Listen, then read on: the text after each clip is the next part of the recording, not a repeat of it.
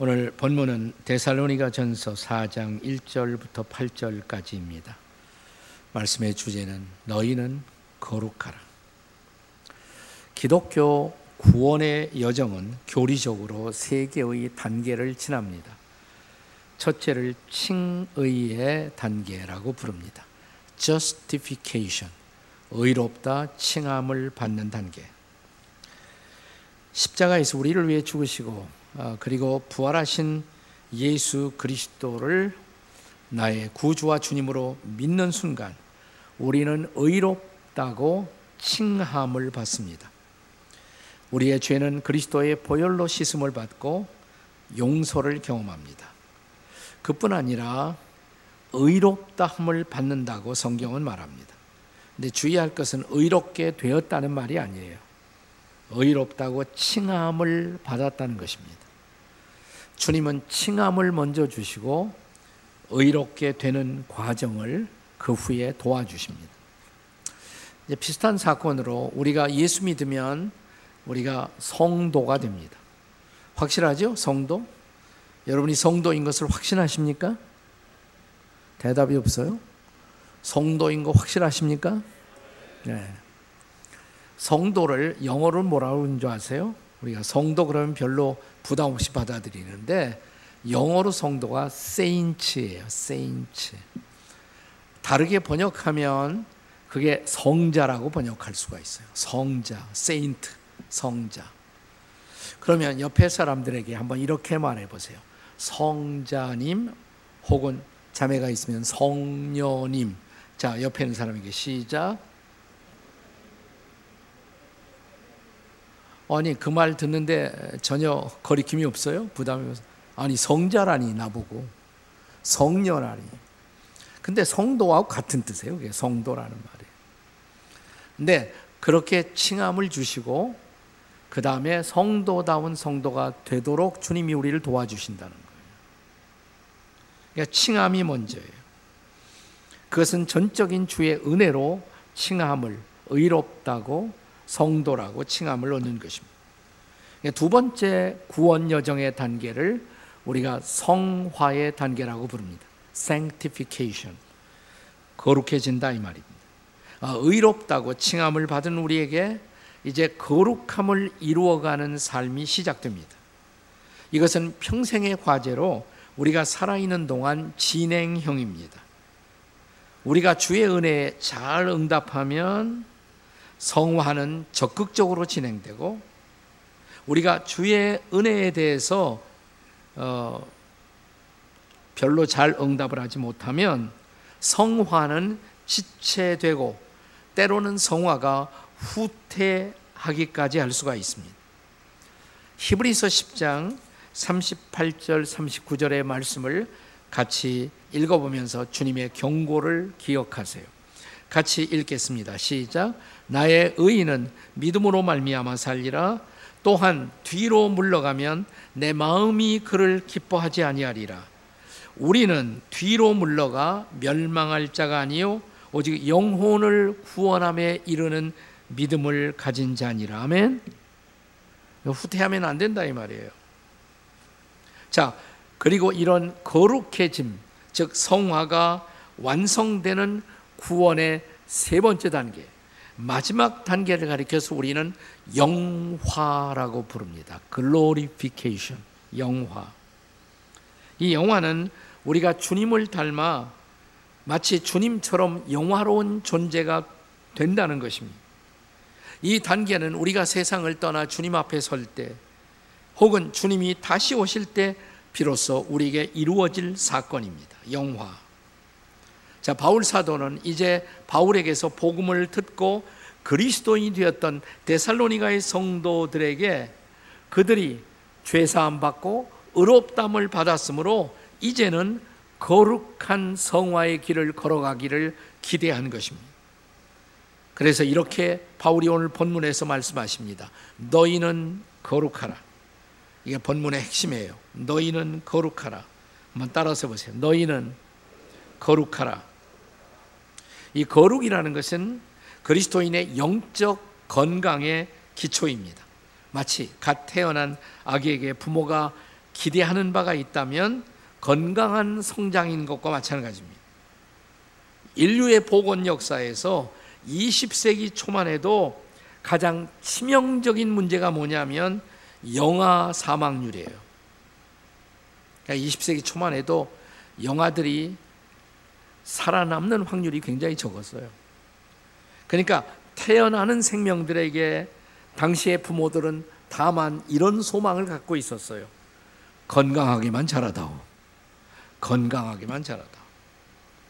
자, 그러나 영양과 위생이 획기적으로 개선되고 의료 기술이 발달함으로 말미암아 21세기에 이르러서는 선진국의 케이스에는 영아 사망률은 거의 제로, 1% 혹은 그 정도로 개선되게 됩니다. 이제 우리가 태어나는 아이들이 네, 죽겠지라는 생각을 별로 안 해요. 이제 사는 것은 분명해요. 그래서 이제 우리는 생존을 넘어서서 태어나는 아기들에게 훌륭하게 자라다오. 옛날 부모들은 건강하게만 자라다오. 우리는 훌륭하게 자라다오. 생존을 넘어선 지혜로운 성숙을 기대하게 된 것입니다. 오늘 본문에 거룩하라 이 말은 영적으로 건강하게 성숙하라는 의미입니다. 왜 바울은 데살로니가의 성도들이 거룩한 길을 걸어가기를 기대했을까요? 저와 여러분이 우리가 거룩한 길을 걸어가야 할 이유는 도대체 무엇입니까? 그 첫째는 하나님을 기쁘시게 하는 일이기 때문입니다. 따라서 하세요. 하나님을 기쁘시게 하는 일입니다. 그러니까 거룩해지는 것이 하나님을 기쁘시게 하는 일이다 이 말입니다. 자, 본문 1절, 4장 1절의 말씀을 같이 읽습니다. 다 같이 시작. 그러므로 형제들아, 우리가 끝으로 주 예수 안에서 너희에게 구하고 권면하노니 너희가 마땅히 어떻게 행하며 하나님을 기쁘시게 할 수 있을지를 우리에게 배웠으니 곧 너희가 행하는 바라 더욱 많이 힘쓰라. 인간은 태어날 때부터 타락한 성품을 갖고 태어납니다. 죄의 성품을 물려받는 것이에요. 따라서 인간은 출생부터 이기적인 존재입니다. 다시 말하면 그래서 우리는 모두 다 자기를 기쁘게 하는 존재로 살아가고자 합니다. 하지만 우리가 학교 들어가서 교육을 받고 또 소위 사회적 기대를 학습하면서 우리는 다른 사람들을 의식하고 이웃들을 의식하고 우리 사회를 의식하면서 이제는 좀 더 다른 차원에서 다른 사람들도 기쁘게 하고 부모님도 기쁘게 하고 스승도 기쁘게 하고 친구들도 기쁘게 하려는 그런 이타적 성숙을 시작하게 됩니다. 자, 그런데 자기를 기쁘게 하는 사람, 또 이웃들을 기쁘게 하는 사람들은 더러 있지만 차원이 다른 또 하나의 영역이 있습니다. 이것은 오직 거듭난 하나님의 백성들, 그리스도인들만이 갖고 있는 갈망인데 그것은 나와 너를 넘어 창조자요, 섭리자요, 인도자이신 하나님을 기쁘시게 하고자 하는 열망을 우리가 갖게 된다는 것입니다. 심리학에서는요, 나의 성장에 매우 중요한 영향을 끼치는 존재를 가리켜서 중요한 타인, 이런 말을 사용합니다. significant others, 중요한 타인. 우리 인생에서 제일 중요한 타인이 누굴까요? 부모님이겠죠. 제일 먼저 부모님. 그 다음에 나에게 영향을 끼치는 유의미한 스승들, 그리고 소중한 내 친구들, 모두가 다 중요한 타인들입니다. 자, 그들을 기쁘시게 하고자 하는 생각, 이것은 바람직한 것이고 좋은 것이죠. 나 세상은 거기까지밖에 가르치지 못해요. 그런데 하나님의 자녀들, 그리스도인들은 중요한 타인들을 넘어서서 하나님을 기쁘시게 하는 열망을 갖고 살아야 한다는 것입니다. 이미 바울 사도가 데살로니가 전서 2장 4절에서 주셨던 말씀을 상기시켜 드립니다. 같이 읽겠습니다. 시작. 오직 하나님께 옳게 여기심을 입어 복음을 위탁받았으니 우리가 이와 같이 말함은 사람을 기쁘게 하려 함이 아니요 오직 우리 마음을 감찰하시는 하나님을 기쁘시게 하려 함이라. 아멘. 그것밖에 아멘 못 하겠어요. 물론 마스크를 썼으니까 그렇지만 여러분 하나님을 기쁘시게 하고자 하는 열망이 계십니까? 네.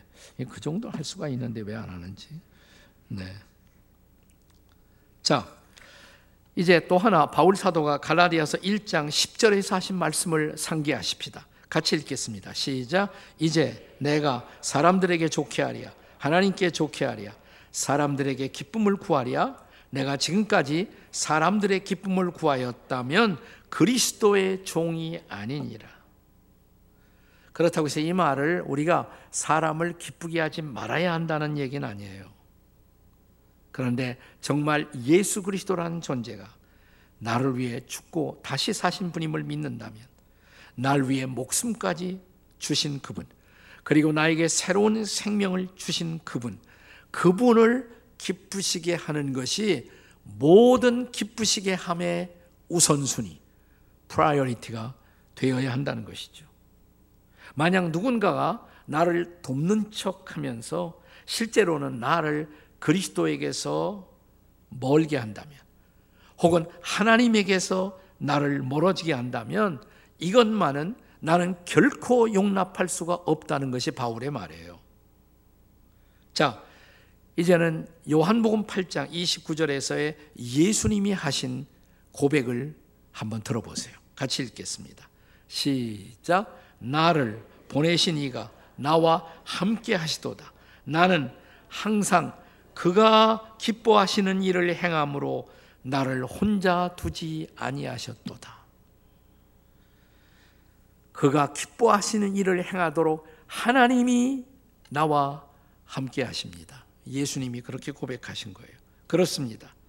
그리스도의 존재의 목적, 그리고 그 그리스도를 만나 그리스도를 따라가는 제자된 우리들의 존재의 목적, 그분을 기쁘시게 한다는 거예요.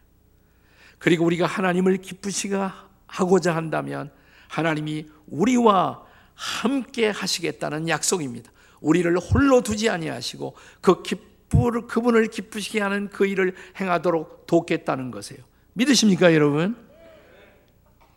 우리가 거룩하게 살아야 할 이유 두 번째.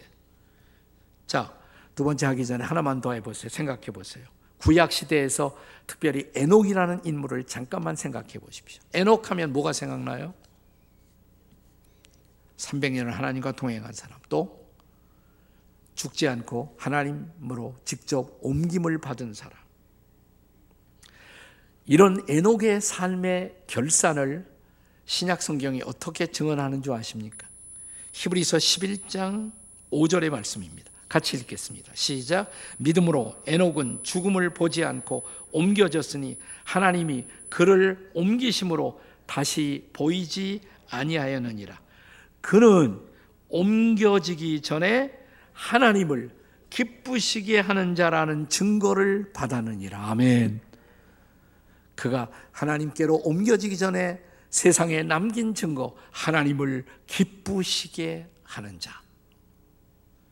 여러분, 만약 내가 세상을 떠난 후에 내 무덤가에 나를 사랑했던 사람들이 묘비명을 하나 세운다면 이렇게 쓰는 것을 가정해 보세요. 하나님을 기쁘시게 하던 자, 여기 잠들다. 괜찮죠? 한번 그렇게 해보세요. 여러분 무덤에다가. 근데 그러려면 그렇게 살아야죠. 그렇죠? 그렇게 살아야겠죠. 자, 이게 히브리서 11장 5절이거든요. 근데 그 다음 절 우리가 잘 아는 말씀이에요. 자, 히브리서 11장 6절 다 같이 읽습니다. 시작. 믿음이 없이는 하나님을 기쁘시게 하지 못하나니 하나님께 나아가는 자는 반드시 그가 계신 것과 그가 자기를 찾는 자들에게 상 주시는 이심을 믿어야 할지니라. 아멘. 그러므로 참으로 믿는 자가 되십시다. 참으로 거룩함을 추구하는 자가 되십시다. 참으로 평생에 하나님을 기쁘시게 하는 자로 살아가는 저와 여러분이 되시기를 주님의 이름으로 축복합니다. 아멘. 둘째로 왜 거룩함을 추구해야 하는가? 그것이 하나님의 뜻을 이루는 일이기 때문에 다 같이 따라서 하세요. 하나님의 뜻을 이루는 일입니다. 자, 바울 사도는 하나님을 기쁘시 하는 삶은 구체적으로 이제 하나님의 뜻을 이루어 드리는 삶이라고 말합니다. 본문의 3절과 4절의 말씀입니다. 같이 읽겠습니다. 다 같이 시작. 하나님의 뜻은 이것이니 너희의 거룩함이라 곧 음란을 버리고 각각 거룩함과 존귀함으로 자기의 아내에 대할 줄을 알고 아멘. 여기 바울 사도는 남편과 아내의 관계, 즉 부부 관계의 진실함을 통해 가정을 세워가는 것이 하나님의 뜻이라고 하나님의 기대라고 말하는 것입니다. 성경의 첫 번째 책인 창세기 첫 장을 열면 하나님이 만물을 창조하면서 하나님의 형상을 따라 하나님의 성품을 따라 하나님의 존재 양식을 따라 하나님을 닮은 인간을 창조하셨다고 남자와 여자를 창조하셨다고 말합니다. 그리고 하나님을 닮은 존재인 남자와 여자로 연합하게 하십니다. 그들이 부부가 되고 가정이 태어납니다. 창조의 클라이맥스에서 하나님이 우리에게 주신 놀라운 선물이 바로 가정인 것입니다. 그래서 가정은 이 땅에 가장 거룩한 하나님이 직접 세우신 신적 공동체라고 할 수가 있어요. 영어로 divine institution, 신적인 공동체. 이 공동체는 우리 사회를 또한 건강하게 지탱하는 기초인 것입니다. 이 공동체가 지탱되는 핵심적 요소가 바로 거룩함입니다. 가정을 세워가는 거룩함은 바로 주님 자신의 명령이라고 바울은 여기서 말합니다. 2절 말씀 보실까요? 본문의 2절 다 같이 시작. 우리가 주 예수로 말미암아 너에게 명령으로 준 것을 너에게 아느니라. 그러니까 가정을 거룩하게 세우라고 우리 주님도 명령하셨다는 거예요. 주님은 예수님은 저와 여러분과 같은 결혼 생활을 하지 않으셨지만 그러나 그분은 결혼의 원리를 이 땅에 계신 동안에 계속 가르치십니다. 그리고 결혼식에 가셔서 결혼하는 커플들을 축복하십니다. 결혼은 그분의 아이디어였던 것입니다. 자, 마태복음 19장 5절에 보시면 주님이 결혼을 이렇게 정의하세요. 자, 같이 읽어보겠습니다. 시작. 말씀하시기를 그러므로 사람이 그 부모를 떠나서 아내에게 합하여 그 둘이 한 몸이 될지니라 하신 것을 읽지 못하였느냐? 예수님이 하시는 말씀이에요. 그러니까 여기 예수님은 분명하게 남성과 여성이 한 몸 되는 연합을 지지하고 가르치셨다는 것입니다. 남자와 여자가 하나 되는 거예요. 여기 성경은 제3의 성이나 트랜스젠더의 여지를 허락하지 않습니다. 오늘날 이 땅의 대다수의 성경을 성경으로 믿는 복음적 그리스도인 지도자들이 소위 우리 시대에 말하는 성소수자 혹은 동성애 정책을 반대하는 이유 그것은 바로 그런 현상이 가정의 몰락을 가져올 수 있기 때문입니다. 지금 최근에 한국에서 계속 문제되는 것이 국회에서 포괄적 차별 금지법을 그리스도인 지도자들이 반대하고 있어요. 얼른 생각하면 아니 차별 금지법 얼마나 좋아. 차별은 하지 말아야지. 근데 그 안에 무슨 내용이 들어가 있냐면 그 법이 통과되면 동성애를 지지하게 돼요. 그리고 동성애를 지지하게 되면 결국 뭐예요? 우리가 수많은 젊은이들로 하여금 동성애를 학습하게 만들 것이고 그것은 결국 가정의 약화, 가정의 붕괴를 가져올 수도 있다는 것입니다. 과거에 로마 제국이 멸망했던 원인을 잊지 말아야 합니다. 그 가장 중요했던 원인이 가정의 몰락이었습니다. 붕괴였습니다. 로마 제국 후기에 들어와서 사회의 윤리가 붕괴되고 부도덕이 만연하면서 사람들은 가정을 등한히 하기 시작했어요. 그리고 아내를 버리는 남편들이 속출하기 시작했습니다. 그러니까 자연히 결혼이 무너지고 육아가 무너지고 육아를 포기하고 출산율이 떨어지고 로마의 인구는 급감하기 시작했습니다. 그것이 직접적인 로마 제국 붕괴의 가장 커다란 원인이에요. 오죽하면 당시에 철학자 네로의 스승이었던 세네카는 애국자들이요 가정으로 돌아가십시오. 제발 가정으로 돌아가십시오. 이렇게 외쳤겠습니다.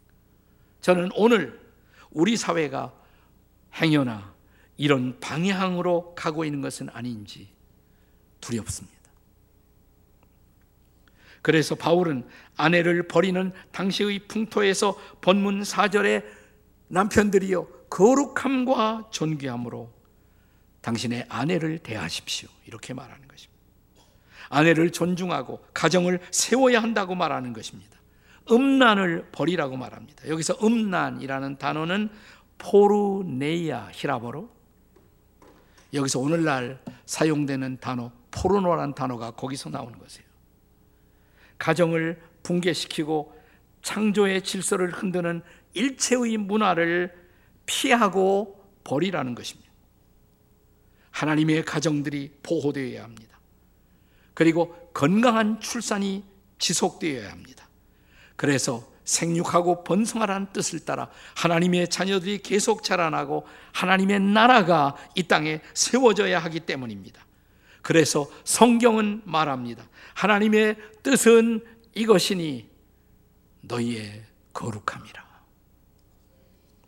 왜 우리가 거룩을 추구해야 할까요? 세 번째, 그 중요한 이유는 세 번째는 이방인들의 삶과 구별되어야 하기 때문입니다. 이방인들과 구별되는 삶을 살아야 하기 때문입니다.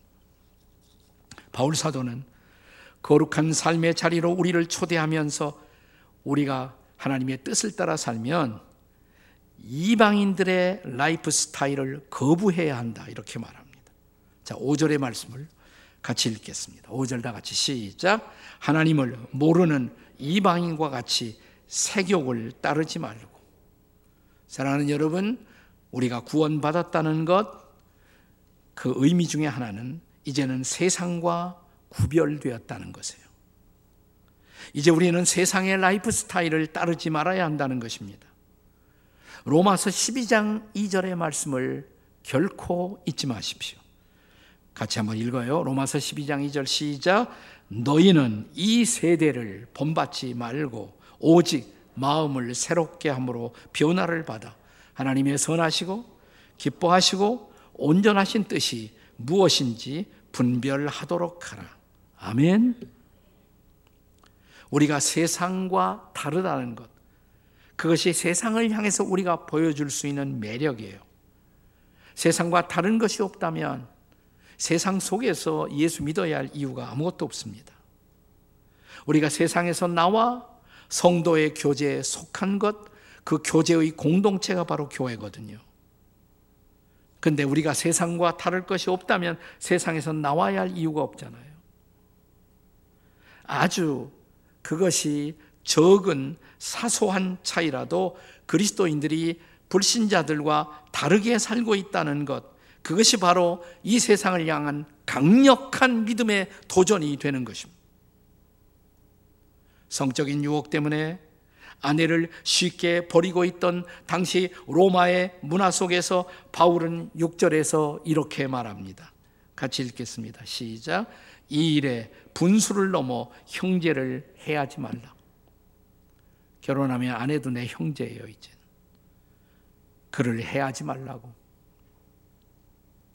가족이 된 나의 형제를 존귀 여기는 것. 이것이 바로 거룩한 가정을 지키고 세우는 일이기 때문에 그렇습니다. 하지만 사랑하는 여러분, 이런 삶은 내가 죄를 짓지 아니하겠다는 결심만으로 성취되기는 어렵습니다. 그리스도인의 삶이란 소극적으로는 죄를 멀리하는 것이지만 적극적으로는 성령을 가까이 하는 삶입니다. 성령은 거룩한 영이십니다. 그래서 우리가 성령 충만할 때 우리는 자연스럽게 거룩한 삶의 자리로 인도되는 것입니다. 그러므로 죄를 짓지 않으려 하는 그 결심을 뛰어넘어 이제 우리는 성령 충만을 사모할 수 있어야 합니다. 그때 비로소 우리는 이방인과 다른 구별된 삶을 살게 될 것입니다. 7절의 말씀을 결코 잊지 마십시오. 본문의 7절 같이 읽겠습니다. 시작. 하나님이 우리를 부르심은 부정하게 하심이 아니요 거룩하게 하심이니 아멘. 그리고 이어지는 그 다음 8절의 말씀을 잊지 마십시다. 8절 같이 읽습니다. 시작. 그러므로 저버리는 자는 사람을 저버림이 아니요 너희에게 그의 성령을 주신 하나님을 저버림이니라. 성령을 주신 하나님. 하나님이 왜 성령을 우리에게 주셨을까요? 우리가 예수님을 구주와 주님으로 마음에 모시는 순간 예수 그리스도는 영으로 우리 안에 존재합니다. 그분이 성령이세요. 하나님이 성령을 주신 이유, 성령의 인도를 따라 살도록 아니겠어요? 그렇습니다. 이제 우리가 육체의 욕망을 극복하고 살아가기 위해서는 우리의 시선과 초점이 끊임없이 성령님께 있어야 합니다. 성령을 따르는 삶, 이 삶을 통해서만 우리는 육체의 유혹과 욕심을 극복하게 될 것입니다. 갈라디아서 5장 16절의 말씀을 기억하십시다. 같이 읽겠습니다. 갈라디아서 5장 16절 다 같이 시작. 내가 이르노니 너희는 성령을 따라 행하라. 그리하면 육체의 욕심을 이루지 아니하리라. 아멘. 그러니까 내가 죄안 짓겠다. 이것만 가지고 안 된다. 성령을 사모해야 돼요. 성령을 따라 살아야 돼요. 성령의 인도를 받으면 약속입니다. 그리하면 육체의 욕심을 이루지 아니하리라. 자연스럽게. 자, 이어지는 말씀에서 바울은 두 가지의 삶의 스타일을 우리에게 비교해서 던지고 있습니다. 하나는 육체의 열매를 맺는 삶, 또 하나는 성령의 열매를 맺는 삶. 육체의 소욕과 욕심을 따라 살면 육체의 열매를 맺겠죠. 성령을 따라 살면 성령의 열매를 맺겠죠. 자, 육체의 열매가 무엇입니까? 갈라디아서 5장 19절에 보시면 육체의 열매가 쭉 열거되고 있어요. 육체의 일은 분명하니 음행, 더러움, 호색, 우상숭배, 주술, 원수매짐, 분쟁, 시기, 분냄, 당 짓는 것, 분열함, 이단, 투기, 술 취함, 방탕 이 온갖 열매들이 다 맺어지는 거예요. 육체의 열매들이에요. 그러나 우리가 성령을 사모하고 성령의 충만함을 잊고 성령의 인도를 경험할 때 우리 안에서 맺어지는 성령의 열매 잘 아시죠? 네, 성령의 열매. 갈라디아서 5장 22절 23절 성령의 열매는 뭐예요? 사랑과 희락과 뭐예요? 화평과 오래 참음과 자비와 양선과 충성과 온유와 절제니 아멘. 이런 열매들이 주렁주렁 맺히는 모습을 생각해 보십시오. 아, 내가 사랑의 사람이 되고, 희락의 사람이 되고, 화평의 사람이 되고, 오래 참음의 사람이 되고, 자비와 양선의 사람이 되고, 충성의 사람, 온유의 사람, 절제의 사람. 이게 성령의 열매란 말이죠. 자, 그렇다면 결론이 뭘까요? 바울 사도는 두 가지의 열매를 맺는 대조적인 삶을 제시하고 우리에게 말씀하십니다.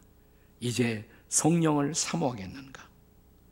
자, 이 갈라디아서 5장의 결론적 레슨, 교훈이 바로 갈라디아서 5장 25절의 말씀인 것입니다. 우리 다 같이 한번 읽겠습니다. 다 같이 시작. 만일 우리가 성령으로 살면 또한 성령으로 행할지니라. 아멘.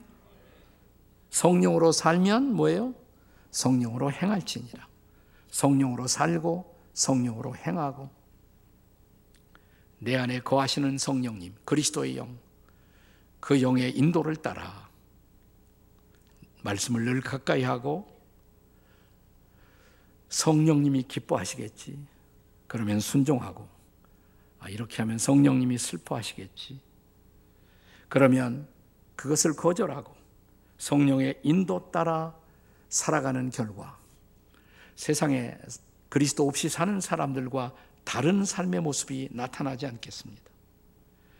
그렇습니다. 이제 이방인의 삶과 다르게 여러분과 저를 우리를 인도하실 그 성령을 사모하십시다. 성령의 통치를 구하십시다. 성령이 우리를 다스려 주기를 기도하십시다. 성령의 충만을 날마다 구하시기 바랍니다. 그리고 그 성령의 인도함을 따라 살 때 조금씩 조금씩이지만 달라져가는 내 삶의 모습.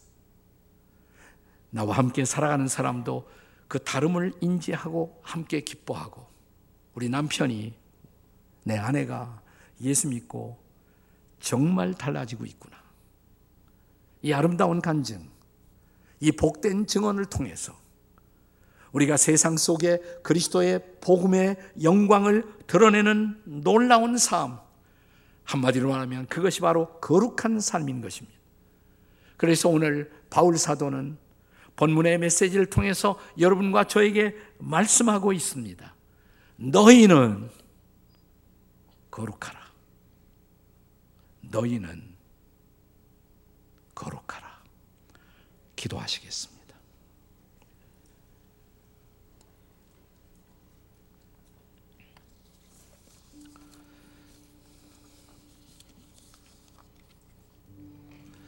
세상은 온갖 미혹으로 가득 차 있습니다. 그런데 그 세상은 벌써 우리 안에 들어와 있습니다. 내 안에 있는 세상에서 배운 세상이 우리에게 가져다 준 그런 욕구들이 내 안에서 나를 더럽히고 나를 흔들고 내 가치관을 붕괴시키고 내가 그리스도인이면서도 그리스도인 아닌 것처럼 살게 만들고 그래서 우리는 기도할 수밖에 없습니다.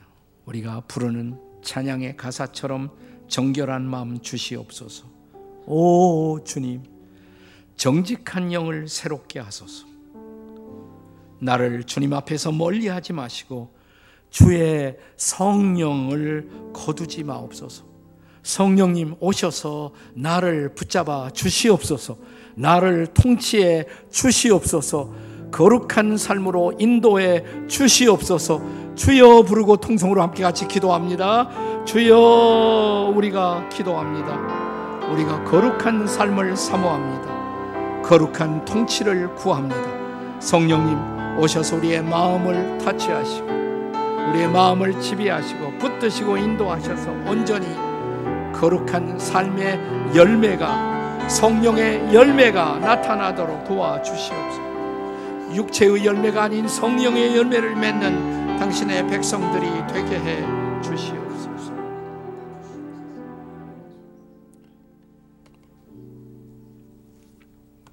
오 주님, 내 안에 있는 부정함과 더럽혀짐을 용서해 주시고 그리스도의 보혈로 깨끗이 씻어 주시옵소서. 그리고 성령으로 나를 충만하게 하시옵소서. 성령님, 나를 온전히 붙들어 주시고 나를 온전히 통치해 주시옵소서. 그래서 거룩한 영의 인도 따라 살아가는 발걸음 되게 하시고 우리의 삶의 자리가 거룩한 자리가 되게 해 주시옵소서. 거룩한 가정, 거룩한 일터가 되게 해 주시옵소서. 예수님의 이름으로 기도드립니다. 아멘.